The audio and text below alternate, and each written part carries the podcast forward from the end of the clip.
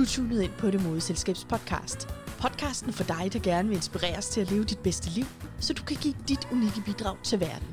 I hver episode åbner dine værter, så i Elnor og Karina Svensen, loven op til maskinrummet og inspirerer til personlig forretningsudvikling med intuition og mod på første paket. Dit arbejdsliv, det skal passe til dig, og ikke omvendt, og ingen skal gå alene. Velkommen til Det Modige Selskab. Du er nu en del af flokken. Velkommen til Det Modige Selskabs podcast. Dagens episode kommer til at handle om mod til at prioritere familien. Mit navn er Karina Svensen, og i dag der taler jeg med copywriter og content specialist Gitte Stoneberg om, hvordan hun har valgt sin familie til, uden at vælge sin karriere fra, og hvad det har betydet, kostet og ført med sig på rejsen. Gitte er en virkelig dygtig journalist og tekstforfatter, som er helt fantastisk til at lære fra sig, og hun har været så elskværdig at blive en del af det modige selskabs podcast. Så i dag der kommer vi til at dykke ind i, hvad modet har betydet for hende i hendes liv, og ikke mindst hvordan modet det spiller en rolle i hendes virke som selvstændig. Til sidst slutter vi af med, at Gitte hun deler lidt af sin råd om at balancere familieliv og karriere, uden at det ene behøver at udelukke det andet. Så øh, det bliver en mega spændende episode, og vi glemmer glæder os til det. Så velkommen Gitte, og tak fordi, at du vil deltage i dagens episode. Tak fordi jeg måtte komme. Ja, skal vi ikke, øh, skal vi ikke bare springe ud i det? Jo, lad os det. Tænker Gitte, kunne du ikke, øh, kunne du ikke tænke dig at prøve at give sådan lidt en introduktion til, hvad, hvad er din baggrund? Øh, hvad er det, der gør, at du laver det, du gør i dag? Jamen, øh, min baggrund, min faglige baggrund, det er jo en øh, uddannelse som journalist, og øh, den tog jeg, fordi at øh, jeg vil bare gerne lave noget, hvor jeg kunne få lov til at skrive. Og så øh, besluttede jeg mig for på et tidspunkt, at øh, jeg ville være selvstændig, og øh, fandt ud af, at jeg egentlig var god til at undervise. Øh, og det, så det var sådan lidt... Øh, og lige pludselig endte jeg med at lave skrivekurser. Og lige pludselig endte du bare med at lave skrivekurser. Gitte, har du, øh, har du altid vidst, at du ville være selvstændig? Jeg har altid haft lyst til det. Jeg har altid øh, haft lyst til frihed. Jeg har aldrig sådan rigtig kunne se mig selv i sådan et øh, 8-4 job. Det har sådan lidt føltes som øh, en spændende trøje. Øh, jeg har aldrig haft sådan et job heller, men det føltes bare ikke... Øh, det føltes som om, det ville være forkert for mig, men, men jeg brugte mange år på at ja, finde modet til at tage, tage springen som selvstændig. Rigtig ja. mange år. Hvad, altså nu siger du, du har brugt mange år på at finde det her mod. Hvad har krævet allermest mod i den, den rejse til selvstændig, som du har været igennem? Jamen det var rent faktisk at gøre det. Jeg var pisse bange for, for at fejle, for at blive en fiasko, og kan jeg finde ud af det? Jeg er ud af sådan... Øh, der er ikke nogen selvstændige i min familie, eller jeg kendte ikke rigtig nogen selvstændige heller, før jeg startede. Alle de har sådan nogle trygge, faste jobs med kæmpe pensioner og ekstra ferieuger og omsorgsdage, hvad de ellers har. Ja. Øh, så det føltes bare som en helt ny verden, og jeg vidste ikke, hvor jeg startede, eller hvad jeg i virkeligheden skulle lave. Jeg vidste bare, at jeg var rimelig god til det der med ord. Men øh, hvordan man lige kommercialiserede det. Ja. Øhm, Som, ja, det anede jeg ikke. det, det, det, det, jeg, jeg vidste bare, at jeg kunne godt tænke mig livsstilen. mm. og, og hvad tænker du, hvad har ligesom været det sværeste i det? Altså, der er jo en masse ting, du ikke vidste der, men hvad, hvad har været det sværeste i at tage det her skridt? Øh, jamen det var, jamen altså det første, bare at gøre det. Mm. Øhm, jeg havde, jeg tænkte det første, da jeg blev færdig uddannet journalist, øh, jamen det var også lidt svært at få jobs og sådan noget, så kunne jeg jo prøve freelance, men så kom jeg til at få et job på mit gamle praktiksted, øhm, og så blev jeg hængende, og sådan fik jeg nogle forskellige jobs, sådan helt tilfældige og korte ansættelser rundt omkring. Så det der med egentlig at sige nej til det, Mhm. mm. der var mere trygt, og den faste løn, og det man kendte, og det folk kunne forstå, og så rent faktisk øhm, oprette det der CVR-nummer og sige, nu er jeg Ja. selvstændig, nu gør jeg det. Øhm, fordi så spørger folk, "Jamen, hvordan vil du have kunder? det ved jeg ikke. Nej. Det må da været øh, mega angstprovokerende på en eller anden måde. Det var og- det da også. Og ende derude. Ja, mega. Kan du prøve at fortælle lidt om, øh, hvad gik der igennem dig i den tid der? Øh, jamen, altså det, der gjorde, at jeg endelig fandt modet, det var, at øh, jeg blev mor Mm. til, til to piger, som øh, jeg fik sådan ret tæt på hinanden. Så det betød, at jeg gik to og et halvt år derhjemme på, på barsel, og havde rigtig lang tid til at tænke over, hvad, hvad jeg egentlig ville bruge mit liv på. At, og øh, altså, jeg havde altid vidst, at det der 8-4, det, det var sgu ikke... det var ikke lige mig. Mm. Jeg havde været heldig at have nogle rimelig fleksible arbejdspladser med, med masser af frihed, men, men jeg, kunne, jeg kunne virkelig ikke se mig selv tilbage i sådan en job efter, efter barsel, så jeg blev nødt til at, altså, der blev nødt til at gøre et eller andet. Så der skete øh, simpelthen, der skete ja, noget jeg inde tænkte, i dig jamen, der. altså, ja, ja det, var, det var det der at blive mor. Jeg tænkte, jeg, jeg, vil ikke, jeg vil gerne give mine piger en øh, barndom, hvor, øh, hvor jeg havde tid til dem, og havde overskud. Og folk jeg kendte, der havde deres øh, 37 timers job, plus øh, overarbejde, plus pendlertid, plus øh, alt muligt. Det, jeg, jeg synes, det virkede vildt stressende Ja. at se på, og det, det kunne jeg slet ikke se mig selv i. Øhm, så, så jeg tænkte, jeg blev nødt til det. Og så, øh, og så virkelig prøve at sige til mig selv, okay, det værste, der kan ske, er, at jeg ikke kan finde ud af det, og så kan jeg få et arbejde. Jeg blev bare nødt til at prøve det af. Og har du nogensinde på den her, hvor lang tid har du været selvstændig nu, Gitte? To år To og to år. måneder. To år og to måneder. Og er der nogensinde, øh, har du nogensinde på, det her, øh, på den her rejse, eller i det her tidsrum, tænkt, "Ej, nu, nu kan jeg simpelthen ikke mere, nu er jeg nødt til at, at tage et job, eller... Nej, Nej. Nej, det har jeg faktisk ikke. Du har bare været Øh, fuldstændig jamen, sat på det. Nej, men for da jeg først gik ind i det, så øh, det føles rigtigt. Øhm, og jeg kom tilfældigvis til at træffe nogle gode valg i starten, som, øh, som ligesom understøttede, at, øh, at jeg kunne øh, blive ved. Men, men jeg har aldrig været, jeg har aldrig haft lyst til at stoppe igen. Så Mm. det er, det er rigtig fedt, men det betyder ikke, at det ikke har været svært. Det betyder ikke, at øh, jeg ikke har været øh, i tvivl om, hvordan jeg skulle håndtere tusind ting. Det har været mega svært og frustrerende og alt muligt. Men øh, Er der noget, du tænker, du sådan har manglet undervejs i den her... Øh... Øh, ja, forståelsen af, hvordan man driver en virksomhed, skulle jeg da lige lære. øhm, der gik, jeg tror også, der gik halvandet år, før jeg sådan rigtig følte, okay, nu er jeg selvstændig. Nu er jeg, jeg ligesom kunne own det der, jeg har rent faktisk en virksomhed. Hvad var det, der det- gjorde det? Det ved jeg ikke, jeg tror bare, det var en mental proces, Ja. ja.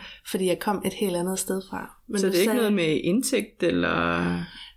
Nej, for det er faktisk først rigtig begyndt at komme efter, jeg sådan begyndte at tænke, okay, nu... Øh, det, det er en rigtig virksomhed, jeg har. Ja. hvordan, øh, hvordan vil jeg egentlig drive den og begynde at træffe nogle valg? For jeg, som sagt, jeg havde den her baggrund, der var ud af en ikke-iværksættermiljø. Øhm, så det her med for eksempel sådan noget som at investere i bare markedsføring. Jeg følte ikke, jeg kunne bruge penge på rigtig mange ting, fordi at, jamen, jeg havde ikke tjent så mange penge, så hvordan kunne jeg bruge pengene på det? Hvor det der skete lige pludselig, jeg ved ikke, hvad der præcis gjorde det, men det, det er derfor, jeg siger, jeg tror, det var en proces, en løbende proces, men på et tidspunkt følte jeg, okay, jeg har en virksomhed, jeg vil gerne tjene penge, og så øh, hvordan, altså begynde at lægge nogle planer for, hvordan det kunne lade sig gøre, og ture og investere, øh, i stedet for at tænke, jamen så bruger jeg bare penge, nej nej, jeg investerer, så det kan komme hjem, Mm. hvis det giver mening. Ja, Nu så der skete, der skete simpelthen sådan et, altså et, Ja, et holdningsskift, kan Ja, man sige, ja hos dig. jeg, jeg synes, det var meget med mindset. Ja. Øhm, ja. Og øh, en af de grunde til, og det er jo grunden til, at, at podcast-episoden i dag, den handler om mod til at prioritere familien. Det var jo en del af det, som du siger, du fik dine to piger, og Ja. så øh, bestemte du for, at du vil simpelthen prioritere det her familieliv. Kan du Ja. ikke prøve at sige lidt om den beslutning, og hvorfor? Jamen, øh, det er fordi, jeg vil, øh, jeg vil bare godt have tid til at være sammen med mine børn. Og Mm. nærvær. Øhm, jeg synes ikke, de skulle vokse op i en institution. det øh, have tid til at hente dem tidligt og lave, bare være sammen, altså samle sten i skoven. Altså det behøver ikke være store og vilde ting, men bare det der med at være sammen, lære dem at kende. Øhm, og så, øh, ja, det kunne jeg ligesom ikke rigtig se mig selv, det der faste arbejde, og så, øh, så, så blev jeg nødt til selv at skabe det. Øhm, så det var sådan meget en drøm om, jeg ville godt have det her liv. Og det var nok også det, der gjorde egentlig, at det tog noget tid at finde ud af det her med at tænke som en virksomhed, fordi at det, jeg havde fokus på i starten, det var meget, hvad er det for et liv, jeg gerne vil have. Altså det fyldte rigtig meget. Øhm, og det var ligesom først, da jeg havde styr på den del, mm. Mhm. at jeg måske kunne gå over til også at tænke, okay, hvordan får jeg så styr på virksomhed? Ja. Har det nogensinde været, altså har det nogensinde været svært at holde fast i det her med at sige, mm, der er på den ene side virksomhed og karriere, og det vil du rigtig gerne, og på den anden side så børn og nærvær og sten i skoven. Ja, ja, fordi altså, ja, det har været svært, fordi at øh, selvom jeg er ambitiøst menneske, og øh, jeg er ambitiøs som mor, men jeg er altså også, øh, kommer det ikke til at lyde sådan lige før, men jeg er faktisk ambitiøs med min virksomhed. Jeg har nogle store mål, ja. øh, jeg gerne vil nå, og, øh, og det gør jo, at man øh, konstant bliver udfordret på det, fordi at når man så får nogle tilbud, eller bliver tilbudt at være med et konkret eksempel, det kan være, at jeg bliver tilbudt at være med i forskellige netværk, øh, men hvor de alle sammen jo vil mødes klokken meget tidligt om morgenen. Mm. Og det er sådan nogle ting, selvom det er et rigtig godt netværk, og jeg kunne se, at jeg kunne få helt vildt meget ud af det, så, øh, så har jeg sagt nej til det, fordi det kan ikke passe med det familieliv, jeg gerne vil have. Det bliver for stressende, så øh, vi sover til vi vågner, i stedet for det der med vækkeur. Øh, og det, så, så vil jeg skulle hive dem op, og derom aflevere tidligt. Og, nej, det, det, var ikke, det var ikke sådan nogle morgener, jeg gerne vil have. Mm. Øhm, så sige nej til den slags opgaver, øh, og lære at sige til kunder, at øh, hvis de spørger, om man kan møde som, øh, om eftermiddagen, så lige at sige, ja ja, men det, vi skal bare blive færdige klokken to. ikke? Ja. Fordi om eftermiddagen for dem, det kunne også være klokken 4. Øhm, så hele tiden at holde ved, øhm, hvad, hvad jeg egentlig havde besluttet. Altså, ja, blev udfordret på det, men det hjalp, at jeg var så bevidst om, hvad det var for et liv, Mm. jeg gerne ville have. Men hvad er det så Øhm, for fordi så er det nemmere at værdier? sige nej til de der ting. Ja, ja. Hvad er det så for nogle værdier, du, du gerne vil have, skal fylde i dit liv? Jamen altså, det er et stort spørgsmål. Jamen altså sådan noget med frihed, Mm. tid til at være sammen. Jamen jeg vil bare godt have, ja, jamen altså, åh det er et svært spørgsmål. Altså nærvær, Mm. øhm, at vi er sammen, Ja. tid til mine børn. Er det noget, du, når du ligesom har valgt at sige, at jeg er, jeg er karrierekvinde, men jeg er også, jeg er også mor Mm.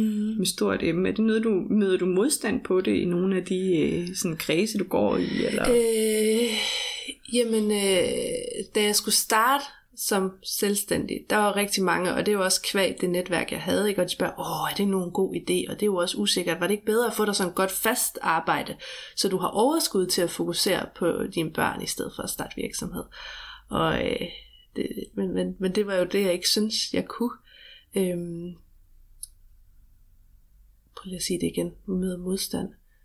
Har du mødt, Øh, ja, men, men jeg møder ikke nogen, der sådan siger, altså alle, jeg taler med næsten siger, åh, det er helt vildt fedt, at øh, du har tid til at prioritere dine børn og så videre. Gid jeg også havde den mulighed, og altså der er rigtig mange, ej, hvor er det fedt, I gør det. Øh, jeg møder ikke, ikke ret mange, der ikke kan forstå det. Øh, men det er også okay, dem der ikke kan forstå det. Vi behøver ikke alle sammen at Nej. ville det samme. Det vigtigste er jo at tage valg, der ligesom understøtter det, man gerne vil i, øh, i livet. Hvad ja. det er for en hverdag, man gerne vil have. Ja, ja. Øhm, ja. Giver det noget ind til, øh, til din forretning, at du, øh, du har valgt at strukturere dit liv på den her måde? ja, men jeg holder faktisk oplæg om det indimellem. Ja. Kan du sige lidt mere om det? øh, jamen altså, hvor for nye selvstændige. Øhm, og øh, nu skal jeg ud og holde noget for en A-kasse også, øh, med nogen, der overvejer at blive selvstændige. Øh, men, men hvor jeg sådan hører om den her, tit så er der sådan en, øh, den, hvad skal man sige, øh, det der ligesom dominerer i debatten, det er det her med, at når man er selvstændig, så skal man arbejde 80 timer om ugen, og man skal bo på sit kontor og sove under skrivebordet, og altså det er ligesom tit den, der fylder i den offentlige debat i hvert fald, så jeg tror bare, at der er mange, der synes, det er rigtig forfriskende at høre, at der også er andre måder at gøre det på, og det er klart, det kommer også an på, hvad det er for en virksomhed, man vil have, og, og øh, hvilke ambitioner man har. Det, altså, som sagt, jeg er også ambitiøs med min virksomhed, men det, familien, mine børn, det er det vigtigste for mig, og så virksomheden er nummer to. Men hvis min ambition havde været at tjene en million inden for den første måned, så kunne det jo godt være, at jeg skulle have arbejdet lidt mere. øhm, altså man kan ikke, altså der er også nogle kompromiser, man bliver nødt til at sluge. Man bliver nødt til at beslutte sig for, hvad der er vigtigst. Øhm, og der har jeg jo så bestemt mig for, at det er livsstilen først, og så kommer det andet øh, bagefter. Kan du prøve at sige lidt mere om øh, nogle, nogle kompromiser, du har været nødt til at... Jamen det er for eksempel det her med indtægt. Jeg har også sagt nej til opgaver, fordi jeg, jeg simpelthen ikke havde tid til det. Øhm, fordi det er, hvis man, øh, nu i starten, der skrev jeg mest for andre, der skrev hjemmesidetekster, presmeddelelser og nyhedsbrev osv. Øhm, og de kommer, opgaverne kommer jo ikke i sådan en pæn strøm, så man lander på præcis 25 timer om ugen. De kommer jo i, nogle gange er der ingenting, og nogle gange er der rigtig meget. Og øh, så kunne jeg jo godt sidde der en time om dagen, og så hente mine børn, og så, men så skulle man jo sidde igen om aftenen, og det kan man bare ikke, altså, det kan man ikke blive, blive ved med, så, så, altså, så må man jo sige nej, fordi at det var stadig vigtigt for mig at hente de her børn tidligt. Jeg har blandt andet valgt, at øh, de har en deltidsplads i institutionen, og det er simpelthen også for at holde mig op på det her valg, jeg har truffet, mm. så jeg ikke kan komme til at, øh, og, øh, ja, og bare arbejde. Ja. Jeg kan godt lide mit arbejde. Jeg kan rigtig godt lide mit arbejde, så det er nemt bare at blive ved. Men så, hvis jeg alligevel har nogle dage, hvor jeg arbejder meget, øh, for det sker jo, så, øh, så er jeg altid sørget for, at så er der en bedstemor, der henter, eller de har jo også en far, men altså, det, men, men altså så ligesom understøtte, fordi det er jo ikke fordi, jeg behøver at være sammen med mine børn altid, men, men det er ligesom, at øh, altså, jeg, jeg vil gerne have, at de også har en masse andre Mm. oplevelser, end dem de får i børnehaven. Ja. Ikke fordi børnehaven ikke er god, det er en rigtig god børnehave, men Men at, Det er ikke det, at der også er andet i... ja, jeg, Ja. Synes, jeg synes familie og tid sammen og sådan Ja. ja. noget, det fylder. Og ja, jeg ved godt, jeg plejer tit at sige, at jeg arbejder kun 25 timer om ugen, og nogle gange arbejder jeg jo altså mere, men det er okay, fordi det er også min hobby. Altså jeg kan vildt godt Ja. lide mit arbejde, så det er ikke fordi, at jeg behøver at have tid til at lave perler, eller hvad man nu ellers skulle have hobby. Altså det er min hobby også, så derfor er det okay, det fylder i nogle perioder. Men det tror jeg, der er mange selvstændige, der har det på mm. Den måde, ikke? At, at, Helt sikkert. at deres virksomhed bliver deres hobby, bliver det sådan en, Ja. en livsstil, ja. Ja. lige så meget som det er en levevej, ikke? Ja, jamen også, fordi altså nu arbejder jeg med at skrive, ikke? og det, det med ord og tekster og sådan, altså det har altid, altid, helt siden jeg var barn, jeg har altid fyldt. Øh, det er noget, jeg altid godt har kunne lide, så det er virkelig, det har bare hængt ved. Og nu er det så også blevet mit arbejde. Mega heldig. Det, Det er, ret, øh, det er jo ret fantastisk, når det kan lade sig gøre på den måde, ikke? mm. Jeg ved også, Gitte, at noget af det, som, som, du har, øh, som du har gjort i din virksomhed, det er, at du faktisk har valgt at arbejde meget med online-kurser. Ja, Som en del af, kan du ikke prøve at sige det, som en del af måden at strukturere dit arbejde på os? det var fordi, at altså, jeg fandt ud af, til, at jeg egentlig synes, det var rigtig sjovt at undervise. Øhm, det der, er- jeg er en øh, introvert øh, person, føler mig ikke særlig godt tilpas foran mange mennesker. Nu sagde jeg godt nok, at jeg havde holdt oplæg for folk. Jeg er mega nervøs. Jeg er ved at ryste i bukserne. Jeg synes, det er så ubehageligt. Øh, selvom det også er sjovt. Men, men det er også meget ubehageligt. Og så øh, kom jeg til at købe et online kursus øh, ved en. Og øh, hvor der fulgte en Facebook-gruppe med, og jeg kunne se, at der var rigtig mange, der havde købt det der kursus. Og tænkte, det har hun da en helt god forretning på. Og jeg tænkte, det kunne egentlig også passe den måde. Jeg godt kunne tænke mig at undervise på, det kunne passe godt til min personlighed, så slap jeg for det der med at stå for en masse mennesker. Øhm, og så øhm, begyndte jeg egentlig at dykke ned i, hvordan man gjorde det. Øhm, ja, blive klogere på, hvordan laver man egentlig godt online kursus, for det er ikke helt det samme som at lave fysiske kurser. Øh, men jeg tænkte bare, at det passede godt til mig, Mhm. mm. øh, og det var derfor. Men det krævede i starten, i, jeg, det voksede meget, men for to år siden, sådan første gang jeg nævnte det, der var, jeg synes faktisk, der var mange, der synes det var lidt fjollet. De kunne overhovedet ikke se det, fordi Nå. tænkte, fysiske kurser, det, jamen, er det ikke bedre ansigt til ansigt? Og det kan da helt sikkert nogle ting, men online kurser kan også rigtig meget. Det kan nogle andre ting. Kan du prøve at sige lidt mere om det? Ja, altså det kan jo... Øhm, altså det kurser, jeg sælger, der har du altid adgang til dit materiale for eksempel. Øh, så man kan jo gå tilbage og se det igen. Øhm, I stedet for, at det er en dag, og lige Mm. pludselig så ligger den der dag jo to år tilbage. Her, øh, her kan du gå tilbage og se det igen. Og så er det, de kurser, jeg laver, de er struktureret med nogle meget korte videoer. Så det er to minutter ad gangen, eller fem minutter ad gangen. Øhm, så det er en helt anden måde at strukturere undervisningen på. Øhm, ja. Og der, øh, altså, så der, der ryger den der sådan præstationsangst, så ryger lidt ud af det, eller... Jamen, jeg, jeg, jeg, jeg kan bare meget bedre sidde og snakke til en computerskærm, end Ja. foran øh, 50 mennesker. Det synes jeg er meget mere rart. Og så, øh, så synes jeg, det er sjovt at skabe. Altså, jeg synes, det, det er sjovt at lave og finde ud af, hvordan man gør. Jeg er mega nørd. Jeg elsker at sætte mig ind i ting. Jeg elsker at lære nye ting. Det er faktisk også derfor, jeg blev uddannet journalist. En rigtig god grund til, at jeg valgte den skole frem for forfatterskolen, det var også, at jeg kunne se, at jeg kunne få lov til at skrive om rigtig mange forskellige ting. Mm. Jeg kunne lære nyt hele tiden. Sådan, sådan jeg er altid gang i 15 forskellige fagbøger, fordi at, øh, det går ned i alle mulige emner. Nu har det været online kurser og markedsføring, øh, øh, for det er også børneopdragelse og alt muligt andet. Altså, læser altid om alting. Og, og, de, og det her med, at du sådan ligesom har valgt at gå den her vej og fordybe dig øh, ind i både den metode at arbejde på, mm. Har det bragt dig tættere på, på den måde, som du godt øh, vil være selvstændig på? Ja, altså øh, årsagen til, det også fascinerede mig, det var jo, at jeg kunne se, at i forhold til, hvis jeg arbejdede som øh, konsulent, hvor det her, hvor opgaverne kom i klumper, og det var rigtig hårdt i perioder, og så andre perioder, hvor der ikke var så meget. Øhm, det jo bare et vilkår, når, når det er på den måde, men hvor jeg ligesom kunne se, okay, online-kurser, der er en mulighed for, at øh, jeg kan sælge det samme kursus til mange mennesker, uden at skulle arbejde 10 gange så meget. Mm. Øh, så også en mulighed for at få en ordentlig forretning, øh, der kunne ligesom kunne passe til den livsstil, jeg gerne vil leve. Så også totalt egoistiske grunde. Men det er ligesom været med til at altså, give dig de selvstændige øh, virke. Ja, selvstændige ja nu fylder som... det hele mit uh, selvstændige virke ja. stort set online kurser. Jeg skriver ikke ret meget for andre længere. Det er Nej. kun fordi, at uh, nogle gange er det godt også at være i kontakt med, hvad der sker. Altså man lærer noget hver gang, man, man, man har en opgave, mm. hvad rører sig lige nu, og hvad fylder hos folk. Så det er en god måde at være i kontakt med målgruppen på, i stedet for bare at undervise. Så også hele tiden være i kontakt med virkeligheden. Nu, Gitte, det, den her modselskabs podcast handler jo ja. rigtig meget om det her med mod. Ja. Og hvordan vi bruger modet i vores liv, hvad betyder det for os osv. Hvad i hele den her lange rejse, øh, der har været de sidste to år og to måneder for dig, og måske endda længere, fordi tit så går man måske og tænker lidt over det, inden man tager springet. Ja, ja, jeg tænkt over 10 år, før jeg tog øh, springet. Ja, så kan du bare se.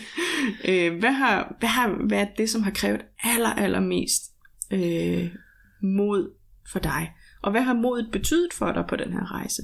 Jamen altså, jamen altså det der med at starte, det var et kæmpe, kæmpe skridt. Øh, men det føltes lidt som om, altså nu har jeg de her online kurser, vi snakkede om, for et halvt år siden, det var der, det var efter det der halvandet år cirka, altså jeg fået besluttet for, okay, jeg havde sådan hele tiden lavet det lidt ved siden af, fordi jeg synes, det var lidt farligt, og åh, kunne man nu også tjene penge på det? Jeg havde jo ikke så mange kunder, og, men det gjorde også, at jeg aldrig rigtig fik det prioriteret. Så for et halvt år siden, der besluttede jeg mig for, okay, hvis jeg nogensinde skal det her til lykkes, så bliver jeg også nødt til at prioritere det. Så det føles næsten som at blive selvstændig igen. Mm.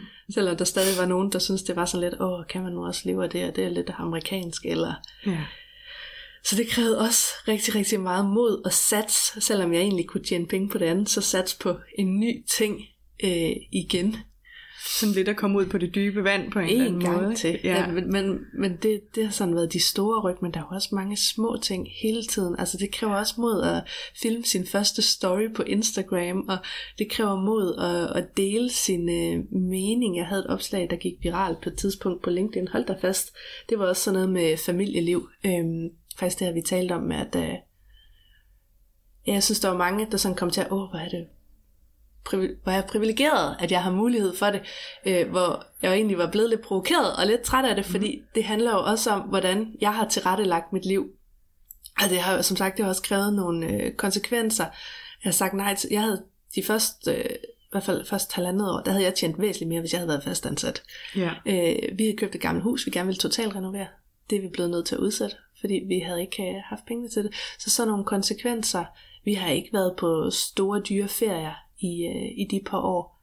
Altså, så det har også haft nogle konsekvenser. Det handler jo også om, at vi har tilrettelagt vores liv, øh, eller vores økonomi, så vi havde råd til at træffe det her valg. Øh, så det er ja, ikke bare lut altså, og det, det er jo ikke, altså vi har selv, så det er jo ikke bare at være privilegeret, det er jo også at have taget ja. valget om, okay, jeg vil gerne leve det her liv, hvad kan vi gøre? Øh, første skridt, det var i hvert fald ikke at låne 4 millioner i banken til et nybygget hus, fordi at så havde vi ikke haft muligheden. Ikke at der er noget i vejen med det, det kan sagtens være fint, men, mm-hmm. men det kommer an på, hvad man vil. Men øh, ja, man må bare godt blive provokeret af, når folk siger, at det er privilegeret at have muligheden, fordi jeg har faktisk selv skabt ja. muligheden sammen med min mand. Men det tror jeg, det tror jeg faktisk er enormt vigtigt for mange, og mm. også at, hvad kan man sige, at eje et eller andet sted, ikke? Og den situation, man mm. står i øh, som selvstændig, ja. at det er ikke noget, man får leveret, det er hårdt ja. arbejde. For jeg siger, at bare jeg havde muligheden, jamen det, hvad holder der tilbage? Ja. Det, så må man selv øh, selv skabe det, og det er mega skræmmende, fordi det er det der, og det er det der med mod, fordi mm. når man gør noget, som de fleste ikke gør, så føles det altså lidt farligt. Ja. Øh, også fordi der er mange, der ikke forstår det. Øh, der er mange, der ikke... Øh, de kan godt forstå, at jeg godt vil være sammen med mine børn, for det er sådan en god ting. Men åh, økonomisk usikkerhed, den, øh, ja. den er svær. Hvad siger din, øh, din familie, dine veninder og sådan noget til, at, at du vælger at leve dit liv på den her måde, Gitte? Øh, Jamen, de, tror, de synes, det er fedt. Tid til børn, og det der med, det, det, det synes de er mega fedt, men de forstår ikke den selvstændige del, og at jeg kan have lyst til, til det usikre. Men, men altså, nu har jeg jo fået en meget større omgangskreds. Nu har jeg jo også fået en masse selvstændige veninder, der forstår det. Og så er der også lidt forskel på, hvem man snakker med hvad om. Hvis, hvis jeg har lyst til at snakke virksomhed, så er det måske ikke... Øh, Ja, der er forskel på, hvem der er god at snakke med hvad Ja. om, fordi det, Ja. ja. det er jo lige så godt snakke med nogen, der forstår det. Det er jo ikke fordi, når folk siger, uh, var det nu ikke bedre med det der faste arbejde, eller åh, oh, så er det jo ikke fordi, de vil mig det ondt, eller prøver at få mig til at blive usikker, så er det jo fordi, at de bare gerne vil mig det godt. Ja. Øhm, Så har de, har de gjort den, nu siger du, at du har fået et netværk også af, af sådan nogle mm. selvstændige veninder. Har det gjort en forskel for dig? Helt sikkert. Øh, da jeg startede, som sagt, jeg kendte ingen, øh, og et af de rigtig gode valg, jeg traf, det var, at øh, jeg fik en øh, kontorplads i et kontorfællesskab, selvom øh, jeg ikke synes, jeg havde råd til det. Øhm, men øh, det gjorde ligesom, at jeg mødte nogle andre selvstændige, Mm. og øh, jeg fik nogen at spare med, og ikke, øh, ikke sad alene med det. Jeg tror, hvis jeg ikke havde fået den plads, så tror jeg ikke, jeg sad, stadig havde været selvstændig. Nej. Fordi at, øh, ja, det var også ligesom, så havde man fået den plads, og så sad man der, og så kom folk og spurgte, hvad man lavede, og så skulle man ligesom svare et eller andet Ja. fornuftigt. altså, så det var også med til at skubbe mig i gang, og hver eneste gang, jeg havde en, øh, en udfordring, så havde man ligesom nogen at vente med, selvom de havde andre virksomheder, så havde de ligesom stået og prøvet nogle ting før. Ja. Øh, så det har i hvert fald været rigtig, rigtig vigtigt at have nogen, der forstod den del. Så der både været noget, altså noget god sparring, noget forståelse, mm. Men også nogen at læne sig lidt op af en gang Ja, måske. ja, ja. ja. Det kan jeg sagtens. Ja, I min Ja, kollegaer. lille enmandsvirksomhed. ja. Det der med at være, være selvstændig, også selvom at, at du jo rigtig aktivt vælger dine børn og din familie, også i, altså sådan, i det liv, du lever, ikke? og har mere tid til det, end, end hvis du nu for eksempel havde haft det her øh, fuldtidsarbejde øh, arbejde ude i en eller anden øh, virksomhed. Øh, kan det nogensinde komme til at føles ensomt? Jamen, og det, nej, det gør det ikke, fordi jeg, øh, det, fordi jeg med, altså det kontorfællesskab, der jeg opsøger en masse, masse netværk og så videre, der er mange, der siger, at de døjer med det der ensomhed, men det gør jeg ikke. Det, og jeg tror, det er fordi, jeg har den plads der. Ja. Ja. Og, men som sagt, jeg er et introvert menneske. Jeg kan godt lide mit eget selskab. Bor også bundegård ude på landet. Godt lide at være derude, men jeg kan også godt lide at komme ind på mit kontor og se folk. Og det, det er ligesom det er den perfekte balance for mig. Det kan sagtens være, at øh, jeg, jeg skal ikke kunne sige, hvordan det er for andre, for der er mange, der siger, at de har den der ensomhed. Det har jeg ikke. Nej. Øh, men jeg tror også, det er en del af, at jeg har et kontorfællesskab. Du skabte dig nogle rammer, Ja. som ligesom Jeg gør- kommer på arbejde, og jeg har nogle kollegaer derinde. Mm. Øhm, nogen at spise frokost med, nogen at drikke kaffe med, og ellers så øh, alle mulige andre også, man mødes med. Ja. ja. Fordi, øh, så nej, ensomhed, tænker jeg, det føler jeg ikke. Nej. Nå, det er jo dejligt. Ja. Det er jo dejligt. Og altså, det der med at, ligesom at have nogen og, og hvad kan man sige, være kollegiale med og følges mm. Med, det, det tænker jeg, at Jeg, jeg, altså, jeg vil anbefale det til alle. Ja. Ja. Også fordi det er også en måde at tage sig selv seriøst på i forhold til at drive virksomhed. Øhm, jeg har rent faktisk, øh, altså man har et arbejde. Det er ikke bare, øh, bare frihed. Og der er nogle gange nogen, der sådan kommer med nogen. Jamen, hvorfor, hvorfor kan man ikke bare mødes til kaffe klokken 10 en formiddag? Jamen det kan jeg ikke, fordi jeg har en virksomhed. på arbejde. Men bestemmer du det ikke selv? Jo jo, men så skal jeg arbejde på et andet tidspunkt. Altså, ja, ja, ja. det er et arbejde. ja, ja. Så man går på arbejde på en anden måde. Det Ja. bliver synligt Ja. for sig selv, Ja, men måske også for andre. Ja, Ja, det kan jeg sagtens. især over for mig selv, Ja. ja. faktisk. det er en mindset ting også. Øhm, men en ting, som også er lidt interessant, når vi taler om det her med mod, Gitte, og den rejse, du har været igennem, det er jo om, også om der måske er nogen, øh, som har inspireret dig på din vej. Ja, Nogle kvinder måske, som, som har indgivet øh, inspiration eller mod. ja, der er jo masser af modige kvinder. Jeg synes alle selvstændige, jeg synes de er mega modige, fordi at, øh, det, det kræver bare noget, uanset øh, hvor man kommer fra. Så dem giver vi lige en øh, virtuel det high jeg. five her igennem Øhm, podcasten. det synes jeg. Ja, Det, det synes jeg er mega sejt. Dem alle sammen har inspireret mig.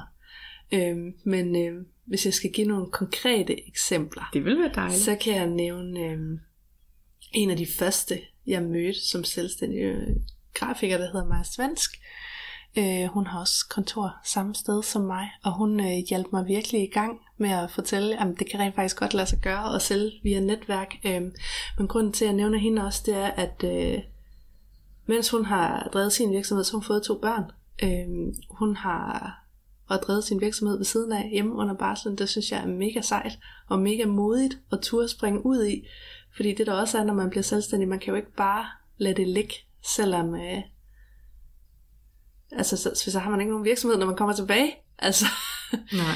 så det synes jeg er mega, mega sejt, at hun har gjort. Øhm, og formået at balancere barsel og, og business. Ja, Øh, det synes jeg er enormt inspirerende. barsel og business. Ja. ja. Ja, jeg synes, det er enormt inspirerende. Altså, jeg kunne godt tænke mig, hvis jeg skulle have et barn til, måske at gå mere fuldtid på barsel, men jeg ved ikke, om det kan lade sig gøre.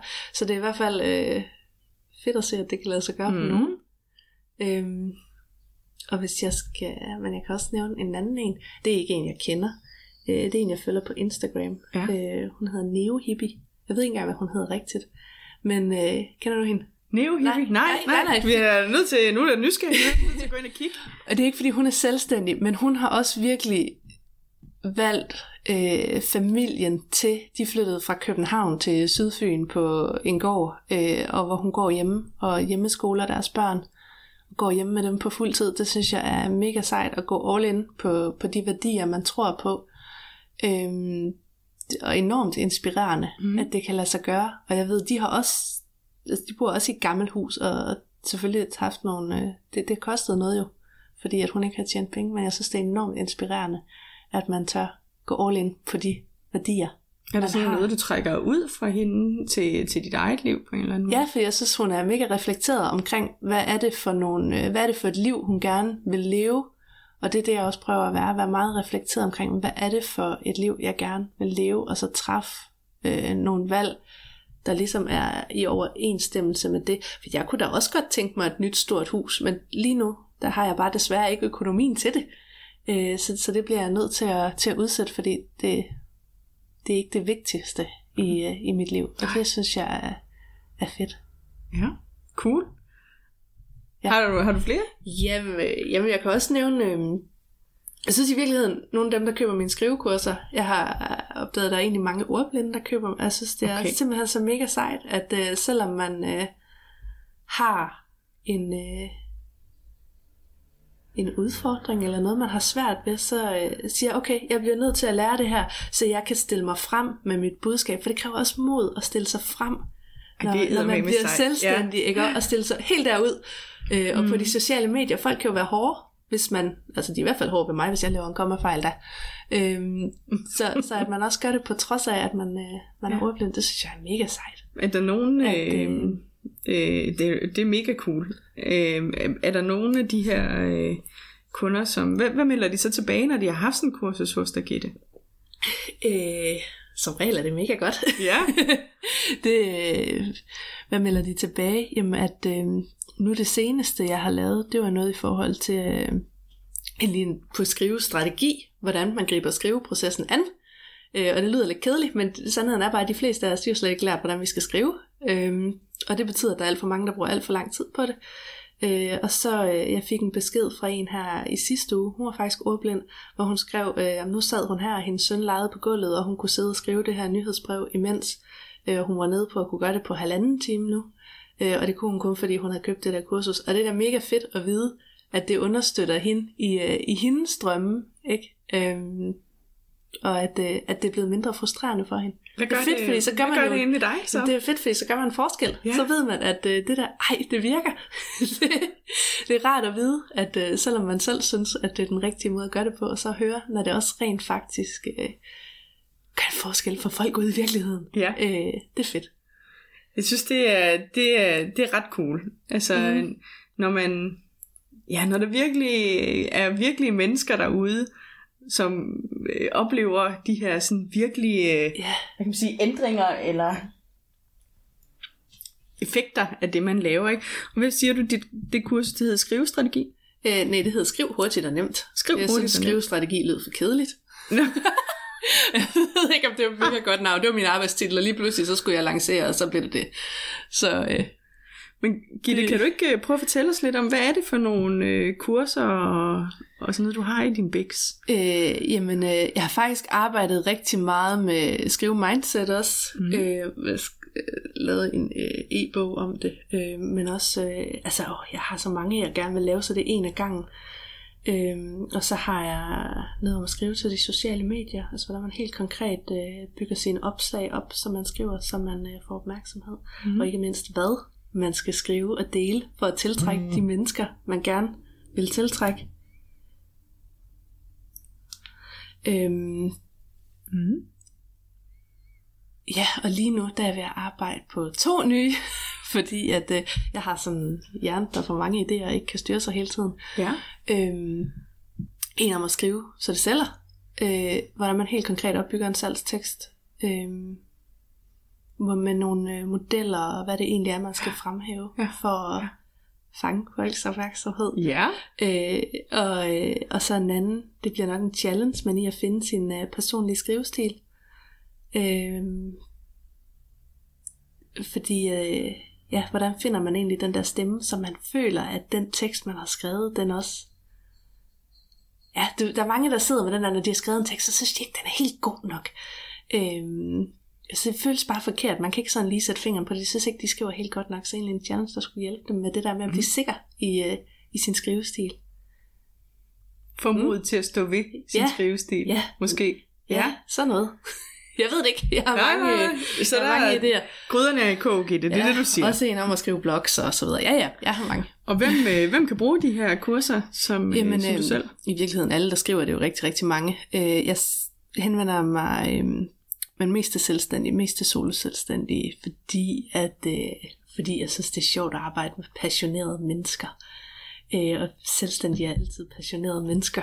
Øh, men, men alle kan bruge dem. Alle, der arbejder med markedsføring og kommunikation, kan bruge dem. Selv øh, skolestuderende, eller hvad skal man sige, der skal skrive opgaver, kan bruge den der med skrivestrategi.